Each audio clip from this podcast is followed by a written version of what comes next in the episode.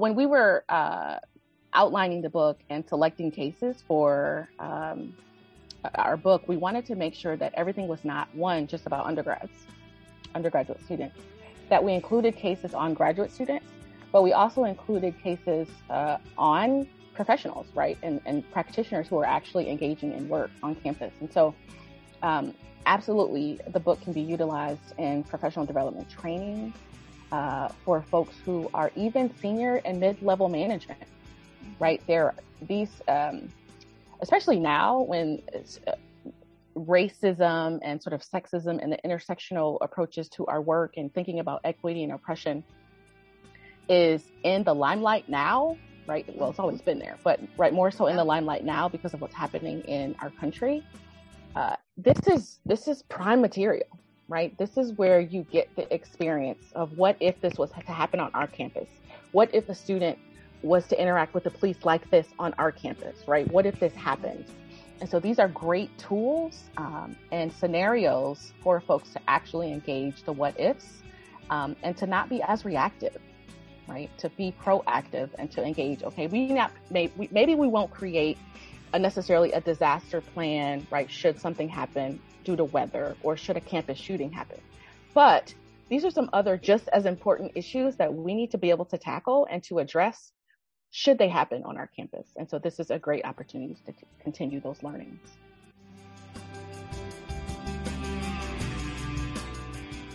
Hello and welcome to Student Affairs Now. I'm your host, Heather Shea.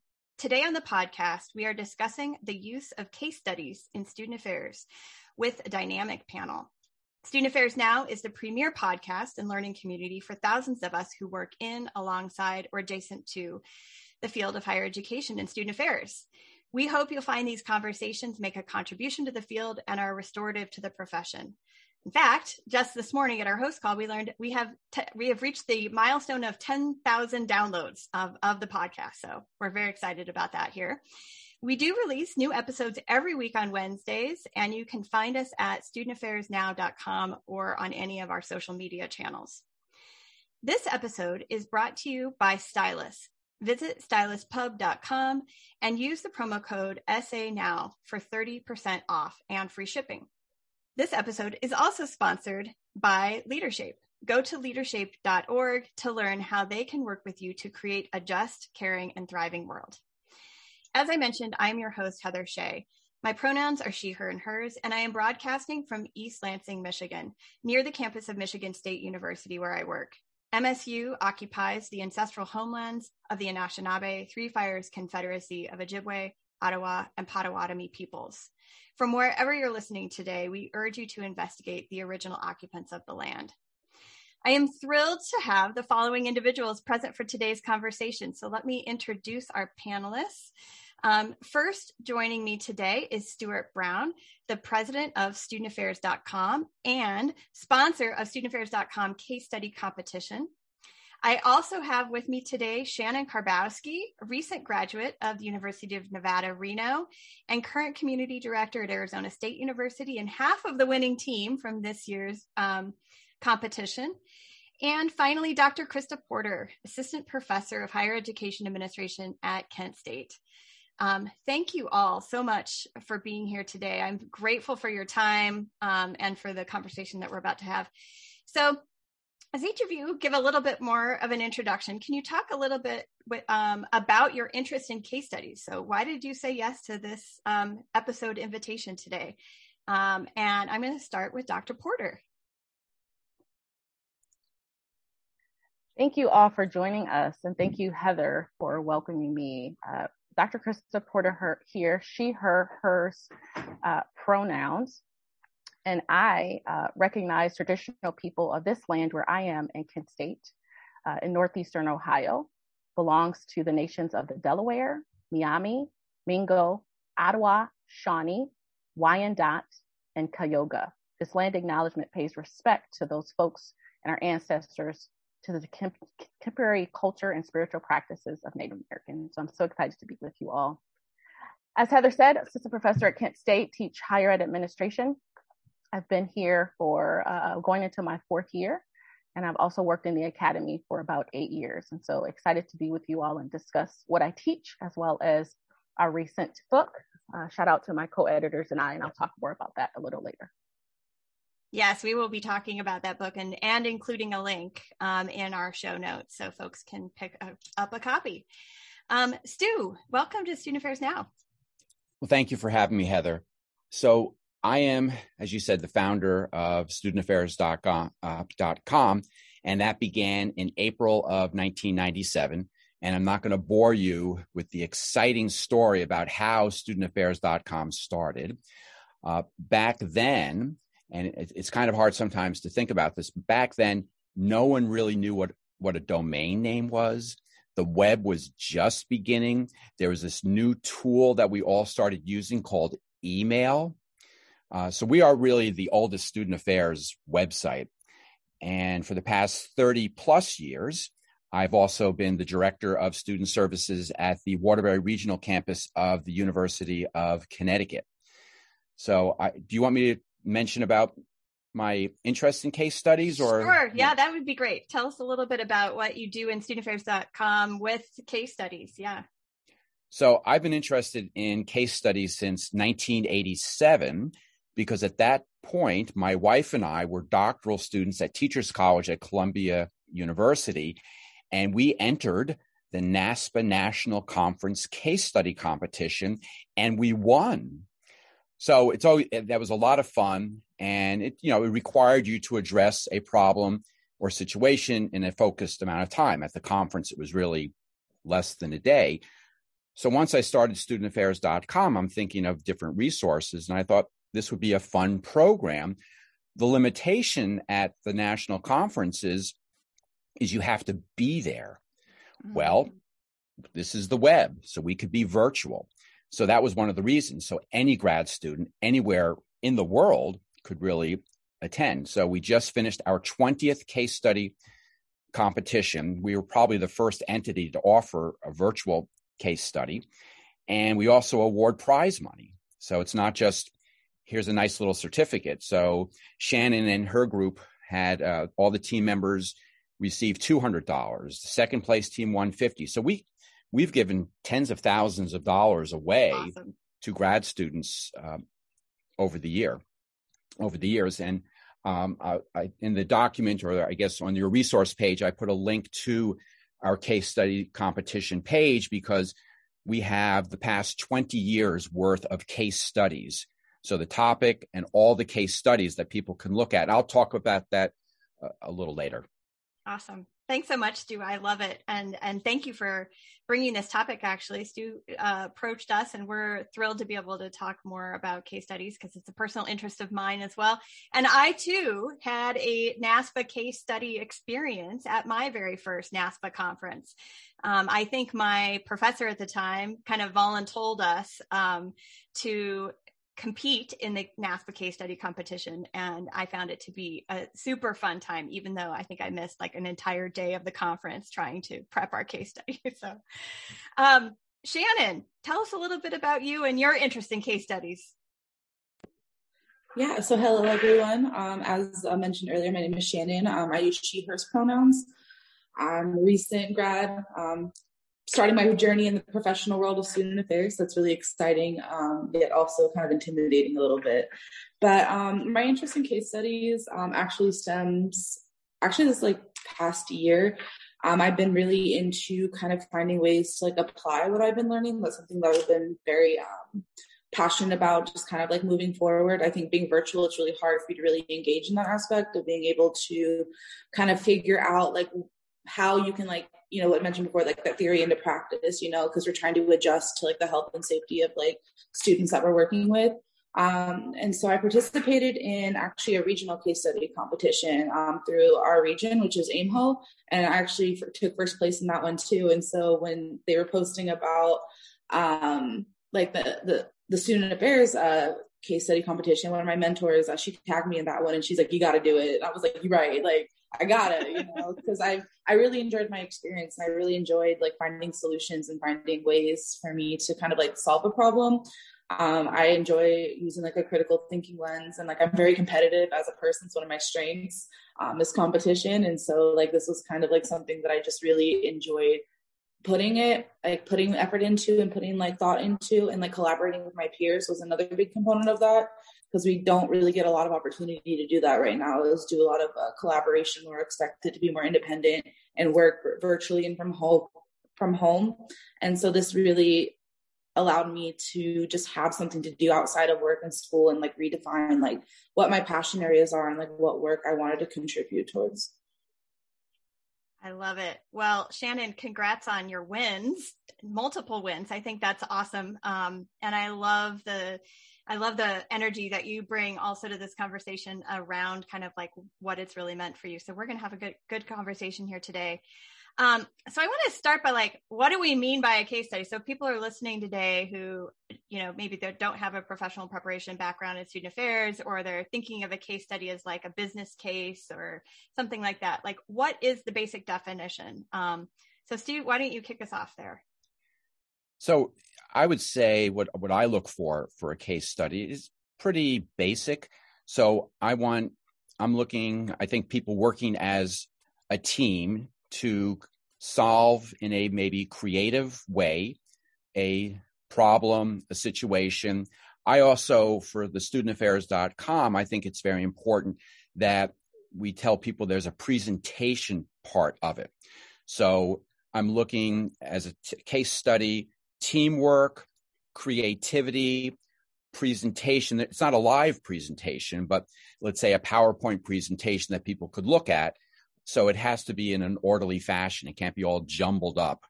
So that that's what I look at. That's how I briefly define a case study. Dr. Porter, what else would you add? So so as opposed to a presentation in class, how I've used case studies is a paper. And so I call it a case study uh, analyst, you know, analysis, um, excuse me.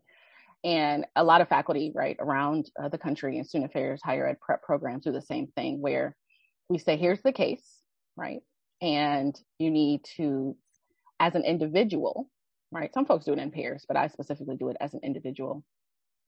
Uh, if you're this particular character, if you're serving in this particular role, how would you then go about tell put your put your thoughts on paper how would you go about identifying the, the issue? What are the characters? Who are potential collaborators? Um, how do you meet the students or the staff person's needs? If it's a faculty member, right? How are you meeting their needs?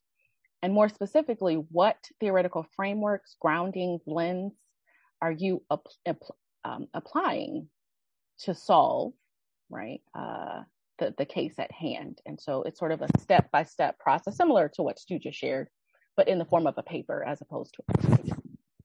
Cool.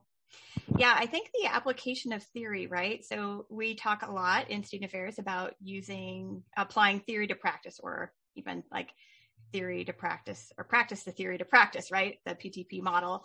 Um, and so I think that this provides a really awesome opportunity for folks who are in professional prep programs to kind of work through um, what might be real life somewhat real life hypothetical situations. Um, Shannon, talk to us a little bit about as a student, what did you gain from doing these hypothetical scenario case studies in your program? Um, like, what about it did you like? Were there any pros or, or any cons potentially to completing case studies? Um, and now, as a new professional, are, are, there applications that you're like, "Ooh, I did a case on that, and I kind of know how we talked about it when we discussed the case. Um, if you have some examples there, that would be great too. Yeah, of course. I think as um, a student, like it really allowed us to apply like what we learned in our classes and apply like, um, especially this year, I think a lot of our professors kind of reworked their uh, their lesson plans in order to incorporate like virtual aspects of like what we're going through um, in this past past academic year and so forth. And so it really allowed me to kind of utilize the the resources that our professors have given us. Like I used a lot of articles like from class, like retention, um, as well as like student engagement and looking at like access as well. Like I used a lot of resources given to me by um, actually my faculty advisor for this month. Um, she gave us a lot of those things to really work towards and it gave us that opportunity to really like utilize what we learned and kind of like put it on a presentation. Uh, when looking at kind of what we wanted to do, like it was really important that we came in as a cohesive team. Um, I have a really small grad program, so there was only five of us in housing this last year. And so the three of us uh, were the only returning uh, grads to our department at that time. And so, like, it was really important for us, you know, to really work together and making sure that we're understanding all of our perspectives. Like we all have these big ideas, you know, we're all in this program together, we're taking the same classes, but it was really important that we really collaborated with each other and made sure that we had that face-to-face interaction when we're creating these in order to make sure that we're on the same page of like what we wanted to do and how we wanted to achieve that. I think it helped with us too. I think some of the pros is like the three of us uh, that were on the team, Suzanne and Nathan, like we all work together. You know, we're in the same, we've been in the same cohort, we've done the same like committees and working groups, and it really allowed us to understand like what each other's strengths were and what the three of us all brought to that team and how we wanted to like go forth and do doing that. And so I think it really helps solidify like collaborating and knowing when to kind of step away from your own idea to encourage other voices like within the team to step mm-hmm. forward and like share their perspectives because I think that can be really hard to do. You know, it can be really hard to be like, you know, like I know I really like my idea, but you also have a great idea, so let's work mm-hmm. on like creating something together on that. Um, I do think, um, like when I was thinking of cons, you know, like overall, I think it was a great experience, but I kind of wish that, um, you know, you could see this program kind of like be an actuality, you know, I think, you know, mm-hmm. being like it's kind of a pro and a con. Like you get to put all of this thought and effort and creative energy into a space to create some sort of program. But then like we don't get to see that if that's actually like if that actually can come true, right? Like you don't really get to see like if this program that we created is actually realistic, you know? And so I think uh, we kind of were in that boat of like how creative can we be with this within like the focus of like what we know? And so i think definitely we were thinking about that. We were like man this is a great program. Don't know if i'd want to do it or put it on but this is a great program. Um, and it would be interesting to just kind of see like if schools like have taken some of these things and put them into actuality i think would be interesting to look at. But overall like it was a great experience and like i really allowed us to work kind of under pressure, you know, work in school and then doing this as well and just trying to figure out like what strengths we all bring um, to this team. Heather, if, if, if I can add to what, what Shannon said, um, so, and again, the, the, the, link is going to be uh, available to people, but we have 20 years worth of case studies. And what happens is we'll get about 100 different teams from maybe 50 different graduate programs. Um, and then there's some that, that fall off. So we have about a 75% submission rate. Every presentation is there.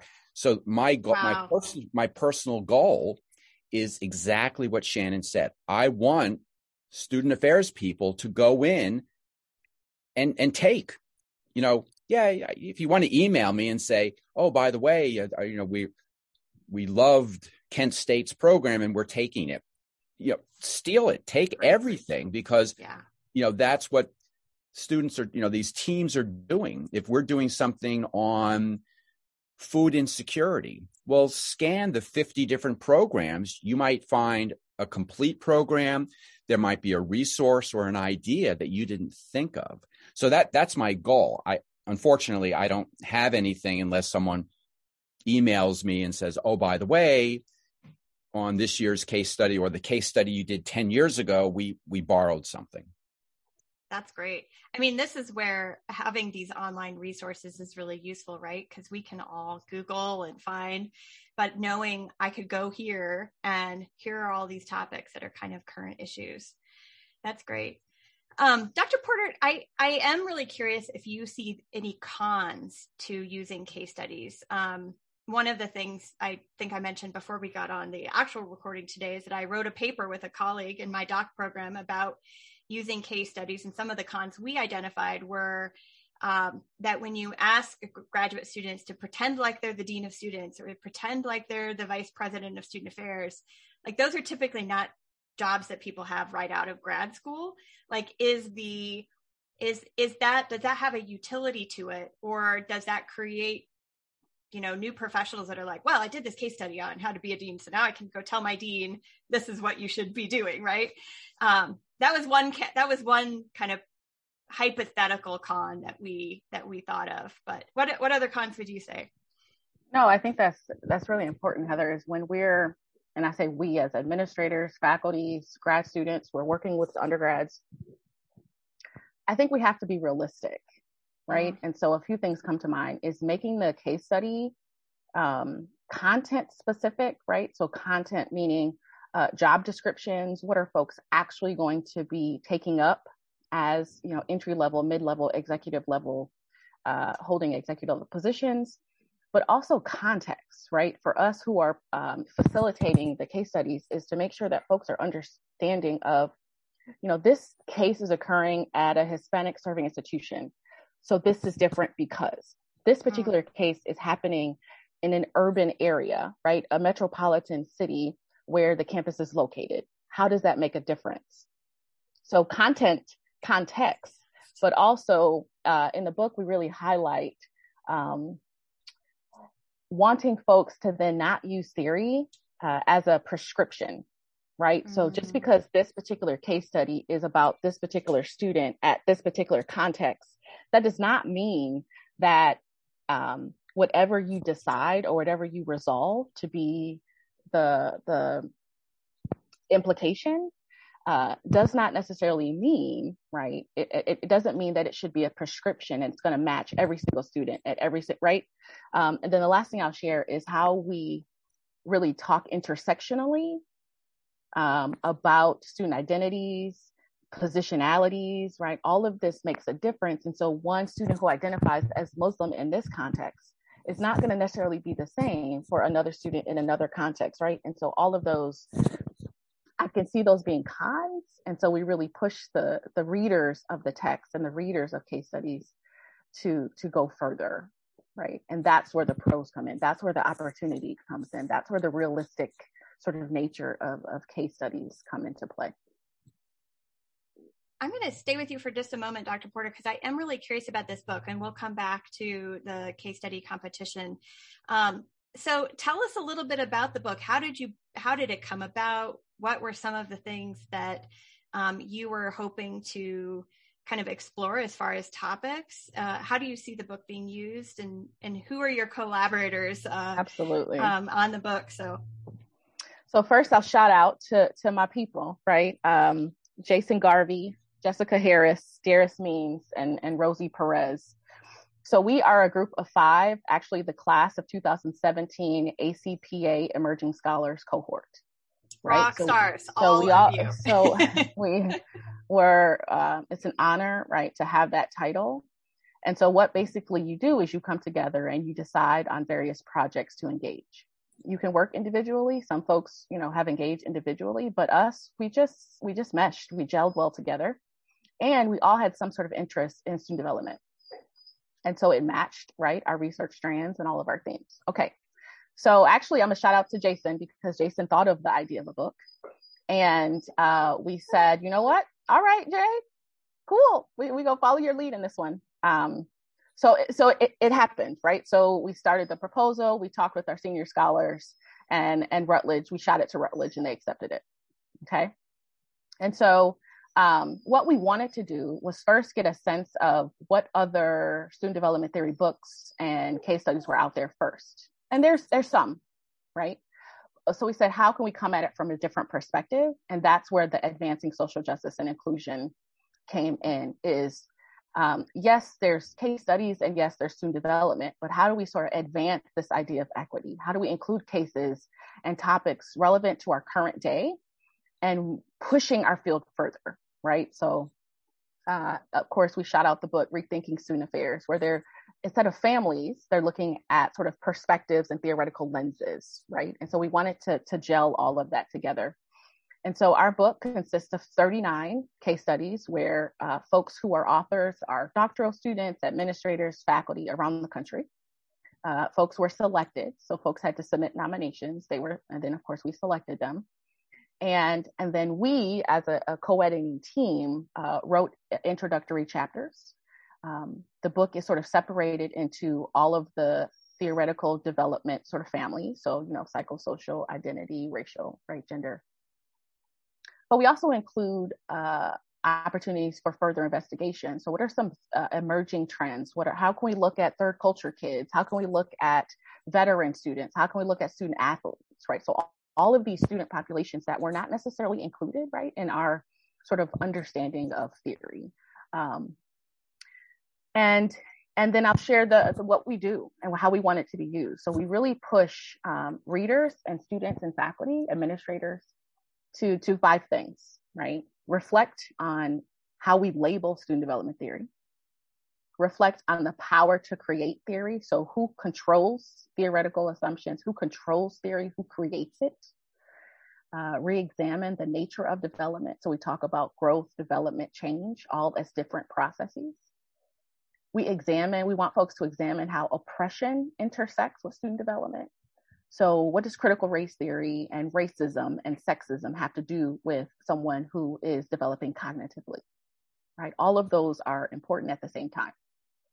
And then finally, we want folks to explore the possibilities of theoretical borderlands. So, what does it mean when you have a student who maybe, right, we want to use Perry or, you know, we want to use um, you know, Cross's Nigrescence model. Okay, well, what does it mean also when they're going through something around their sexuality?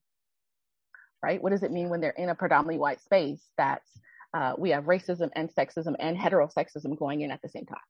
Right. And so we want folks to think about that. I I can't wait to pick up a copy of this book. In fact, I am going to put it on my um, my shopping cart. as I, okay, put do. that in there. Put yeah, in put it in there. Um, partially because I feel like um, I love the application to the theories, and the other books that I've looked at um, mm-hmm. Have either focused on ethical decision making and really focused on that lens, um, mm-hmm. or the topics are all kind of jumbled together, and you have to read through a lot of them to kind of get to that what would work in this particular um, class session. So I love it. We're um, on student affairs now kind of interested in how faculty come to identifying their their class structures so like mm-hmm. using cases i think is something that folks mm-hmm. who are watching may be interested in doing mm-hmm. um, it's going to be a great resource for the field Thank uh, you. Thank and you. i'm super excited uh, about the project too right so when the emerging scholars came together and came up with something that's that's great shout out um, shout out to an awesome team Yes, yes, absolutely. Um, yeah, I I I sent uh, I sent the book cover to Kris Renn, who you know, Dr. Porter, and I'm like, how did this happen? And she's like, wow, they were all emerging scholars together that year. I'm like, oh, I love it. Yeah, so yeah. cool. So, Stu and Shannon, tell me a little bit about um, the history. Well, you talked a little bit about the history of the competition in the past, but um, what are some of the legacy um, moments that you would consider? And then, Shannon, if you could talk a little bit about the case, the, the specific case that you explored, um, and you talked, you alluded a little bit to this program that you'd love to do, but what was it that you that you went into? So, Stu, we'll start with you, and then lay the groundwork, and then Shannon can unpack the case a little bit more. So, in preparation for this program, I was just going through all the last 20 years. And, and what I find interesting is, you know, you're going back in time. Here's a time portal. So what was big? And so, for example, I think the third year we asked about coming up with a fictional student life website and you know and and or critique a portal because back then again websites were not big offices did not have websites, schools did not have websites. Uh, one year, uh, I think the fifth year, it was all about Facebook. So again, Facebook now, but 50, Facebook in 2005 was still new. What were these groups colleges were doing? There was a lot of issues around Facebook. And then let's say fast forwarding in the last couple of years, talking about uh, food insecurity, bullying. Um, let's see, eight years ago, two, four, six, seven years ago, uh, really before I think this was as prevalent as it was now. Welcome, uh, put together a presentation for a more welcoming environment for transgender students, bullying. t- over 10 years ago talking about sexual violence. So I, I I like to think that we're we've been ahead of the curve with some of the issues, and then again, having those students think about it and having to come up with ideas. And I think for even grad students, but you know, really new professionals, mid level, a lot of times there's there's not a lot of comfort. You might get a phone call or an email. Uh, you've been appointed to this committee, and I need results yesterday. So that's where I think with the case study, where you do have a limited amount of time. I mean, for our case study, I think I give students three weeks. You might not have three weeks. So I think it helps people really come up with ideas and how to work on a schedule while they're, in a sense, doing their full time job. So that's where I see um, with the case study and, and some of the topics. And because we start putting together the case study, it could even be a month ahead of time. It's like, what is new? So, in usually I, I, un, I unveil the case in February. Well, in January, there might be this hot button issue that everyone's talking about. I'm going to write the case study about that. So, uh, so I think that really makes it very fresh and hopefully interesting to the students. I love the time, you know, the time travel kind of thing, right? Like when that particular issue was, you know, super, you know, hot or timely, um, those end up being. So it, will be interesting. I'll go back and take a look and yeah. we're putting well, that link in the folks. Yeah. And I think it's, you know, if, if people have time, mm-hmm. oh, we all have time, but it is maybe fun to go back and see like, what what were people thinking back then because it was so primitive compared to today. So mm-hmm. it, it, I think it's instructive and also it could be maybe in a warped way, a little entertaining. Sure. so Shannon, what was the case that you specifically um, looked at for the competition this, this year? Yeah, so this year's theme uh, was social engagement. So creating um, an impactful and engaging uh, program or opportunity for I think it was predominantly for first year students. I think that the focus was, um, you know, because this year being virtual, a lot of students like didn't have an opportunity to really engage with campus or come to campus. They stayed at home, did school from home, work from home, and so uh, my group and I we wanted to find we wanted to create an experience that we felt like students were missing out on the most this year. And so I supervise uh, student staff. And so, like working in housing, I have a team of uh, community assistants that I oversaw. And one of them had been talking to me during one of our one on ones um, that, you know, he was really just um, like, despite everything, he says the one thing that he really missed out on was like studying abroad.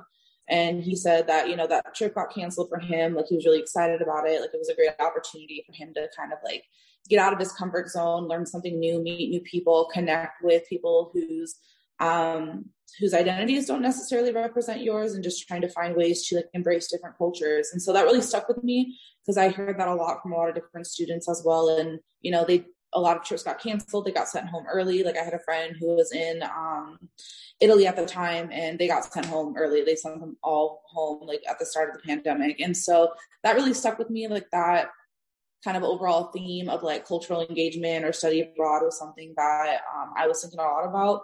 And so, in meeting with our group, like we were looking at kind of what institutions were doing to kind of fill in that void. And so, like what cultural engagements that they were opportune that they were providing. And I forget what school kind of did it, but they did like a uh, study abroad like resource fair where they said like this is what like you can hope for in the future, like this is what study abroad looks like. But we didn't really see a lot about um, trying to kind of create that experience. You know, like one of the pros of, you know, having the internet and being online is like you can connect with people all over the world, you know, through your computer screen.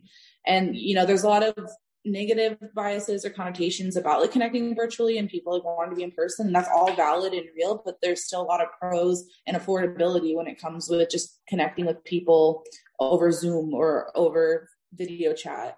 And so that's what we wanted to do. And so we created a um, a virtual cultural exchange. And so it's like a weekend event where uh, we partnered up with an institution in uh, Mexico. Uh, so we looked at institution comparisons. And so looking at the University of Nevada, like what was our population, uh, what demographics did we have like we're an emerging hispanic serving institution and so we have a lot of individuals that like want to learn more about their culture want to learn more about like where their family comes from or um yeah and uh, stuff such as that and so we wanted to kind of make it more of like a a real life type of thing. And so we used like actual our actual institution and used um, an institution in uh, Mexico, uh, which is our faculty helped us kind of narrow that down of like what type of event or like what we could realistically provide for students during uh, that weekend. And so, because we had big ideas, and they were like, "No, let's tone that down just a little bit." Like we were like, "All right, all right." Um, and so, yeah, we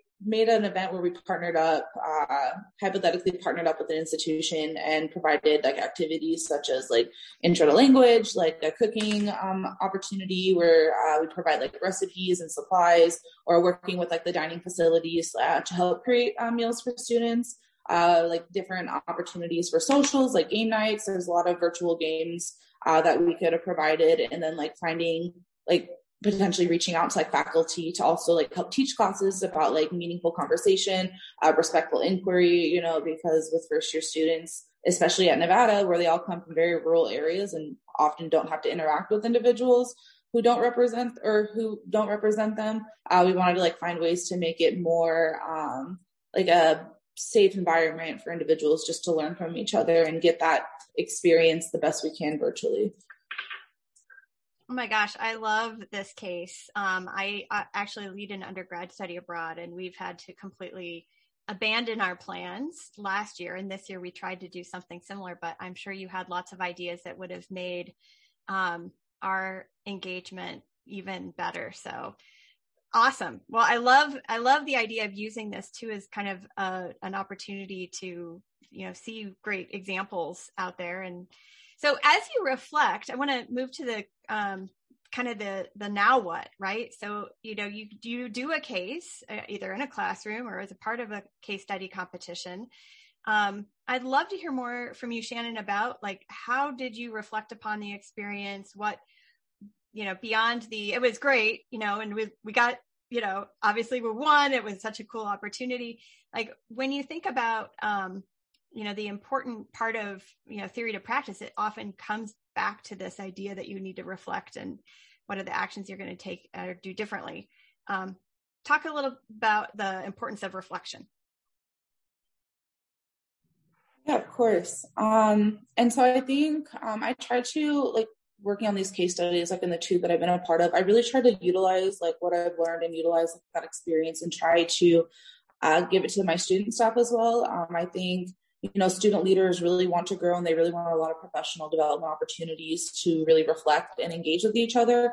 And so i kind of made i do this every year with my staff. So um, in the two years that i've been supervising student staff um, every year i have them present their own kind of hot topic presentation. And so they get to pick a topic that they're passionate about that they feel like are impacting their residential communities or they feel that's impacting um, the students that they're working with. And they do a lot of self-guided um, research and reflection and like use their own perspectives of what they think needs to be reevaluated or what they think is like being uh, what they think is happening on like our college campus. And they present it to um, each other during our meetings and then they engage with each other in um, conversations like reflective conversations. And so i think when i look at what they've put on so they've done topics such as toxic masculinity uh, affirmative action indigenous support um, sexism as well as accessibility on campus. And it really like seeing them engage with each other on these conversations and seeing how they see things being impacted like really related a lot to my experience of like self-reflecting. And so for me like it really allows me to kind of think about when we're talking about like student populations for example or like providing opportunities for students like what students are we talking about right? Like i think it's really easy to like bring on programming or create programming or opportunities for students that kind of fit that dominant identity group and we're not really thinking about like that intersectionality piece that was brought up earlier. And so for this like when it comes to creating like a study abroad this study abroad program uh, we wanted to think about affordability too. Like more often than not um, study abroad is can be very expensive for some individuals that don't have like specific financial aid or scholarships or financial support. And more often than not they kind of may not get that same opportunity or that same experience just due to not being able to afford it which is why we wanted to create this event to kind of be it's free. So like it would be all funded by us. And so that way students would kind of get that opportunity. While it's not exactly the same it was kind of some sort of like meet in the middle of that aspect. And so i think when it comes to creating programming and working with student staff is i really challenge them to think about like what students they're programming to or like what students um, they're interacting with and how they can like utilize these resources that they found and each other in order to create something that impacts all students you know and not just like the dominant student identity population that we work with. And so that's something that i've been doing a lot of reflecting on and i think especially with the with these case studies. Like the one before this we talked about uh, like student staff they want to protest but they're also student leaders and represent the university. And so like what does that look like right? And so it's really just kind of breaking that down and really looking at all aspects like policies and procedures and like current practices that we have and really trying to find something that we could do to like help support like students and all like at every aspect of their journey or at every aspect of uh, the career field or passion areas that they have. Wow, I think that was a great summary of the importance of reflection and also how you do it with students. So thank you so much. Um, case studies are useful beyond classroom, though, right? I mean, I think that's the other piece is how can we take um, either the cases in this book or the cases that um, that Stu's group has developed and think about them as tools for professional development or other further conversation Dr. Porter, talk a little bit about the utility beyond professional preparation. Absolutely. I think, and I just want to shout out to Stu. I, am so grateful for the uh, database. I'm actually going to pull it, right, and think about where how we can use in addition to the book. So I'll say that first. Um, so when we were uh, outlining the book and selecting cases for um, our book, we wanted to make sure that everything was not one just about undergrads undergraduate students, that we included cases on graduate students, but we also included cases uh, on professionals, right, and, and practitioners who are actually engaging in work on campus. And so, um, absolutely, the book can be utilized in professional development trainings uh, for folks who are even senior and mid-level management, mm-hmm. right? There, these, um, especially now when uh, racism and sort of sexism and the intersectional approaches to our work and thinking about equity and oppression is in the limelight now, right? Well, it's always mm-hmm. been there, but right more so in the limelight now because of what's happening in our country. Uh, this is this is prime material, right? This is where you get the experience of what if this was to happen on our campus? What if a student was to interact with the police like this on our campus, right? What if this mm-hmm. happened?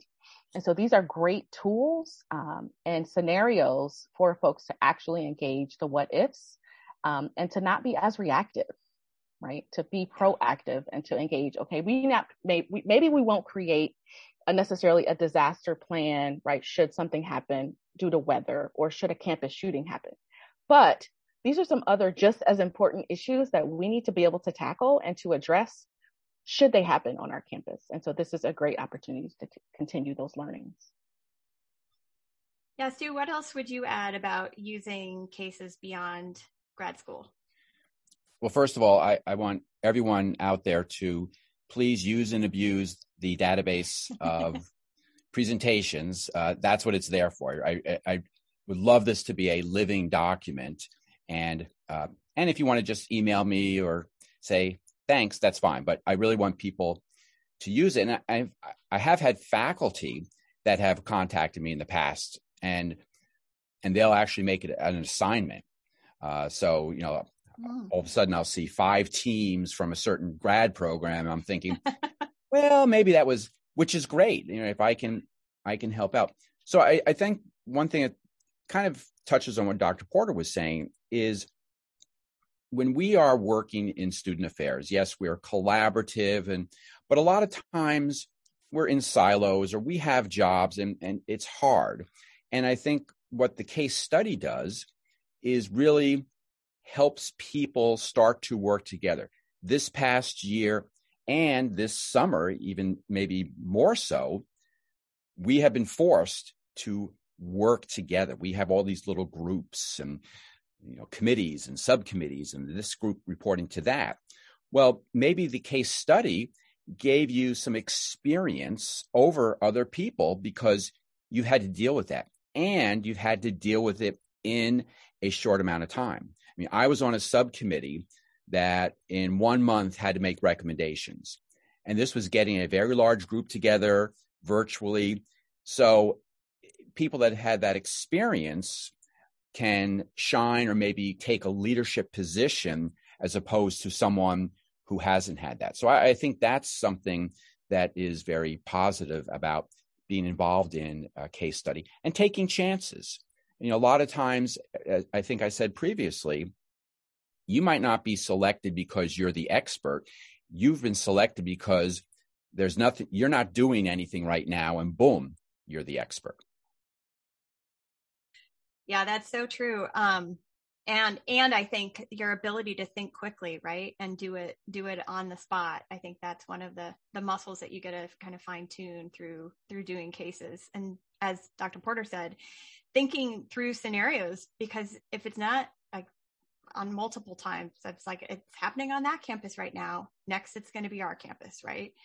Um, and for folks who have been, you know, out of grad school for a while, uh, you know, as Vernon Wall said in the episode that we posted yesterday, you know, our physicians, we hope, are continuing their education, right? Going back. Um, I have a, you know, primary care physician, and I hope that she is uh, going to the medical conferences, learning the latest uh, tips and tricks on how to deal and and reading the research.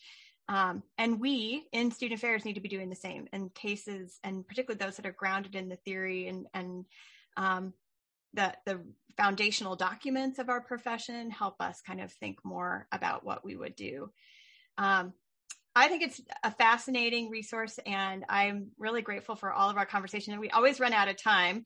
Um, we're wrapping up, and we always end Student Affairs Now with the question What are you thinking about, troubling, kind of questioning, or what has this conversation sparked for you um, now? So, Stu, I'm going to start with you on closing remarks.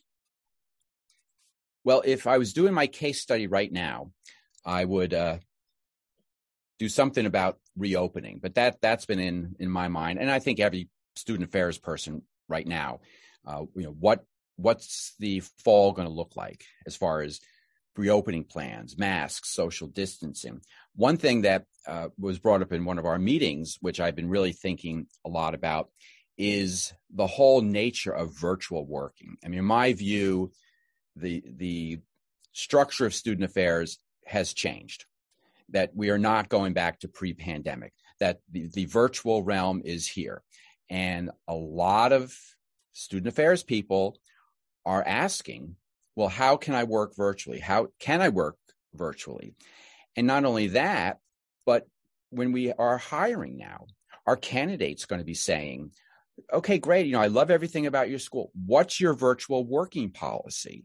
So these are things we have to develop because business is doing this. We have to do it now. We can't be uh, passive about this or reactive. So those are the things I'm thinking of, and and we'll see next winter when I'm putting together the case study if this is still out there. Then you might see something about virtual work. So you've heard it here first uh, all the all the grad students out there are like, oh, I'm going to start kind of thinking more about that. Like, get the prep.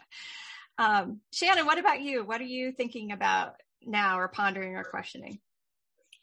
Yeah, I think I want to echo what was said previously. I think you know we've all spent a year you know, working from home or being virtual or like avoiding, uh, not avoiding, but just like making sure that we're like isolating ourselves like our own health and safety is also health and safety of others.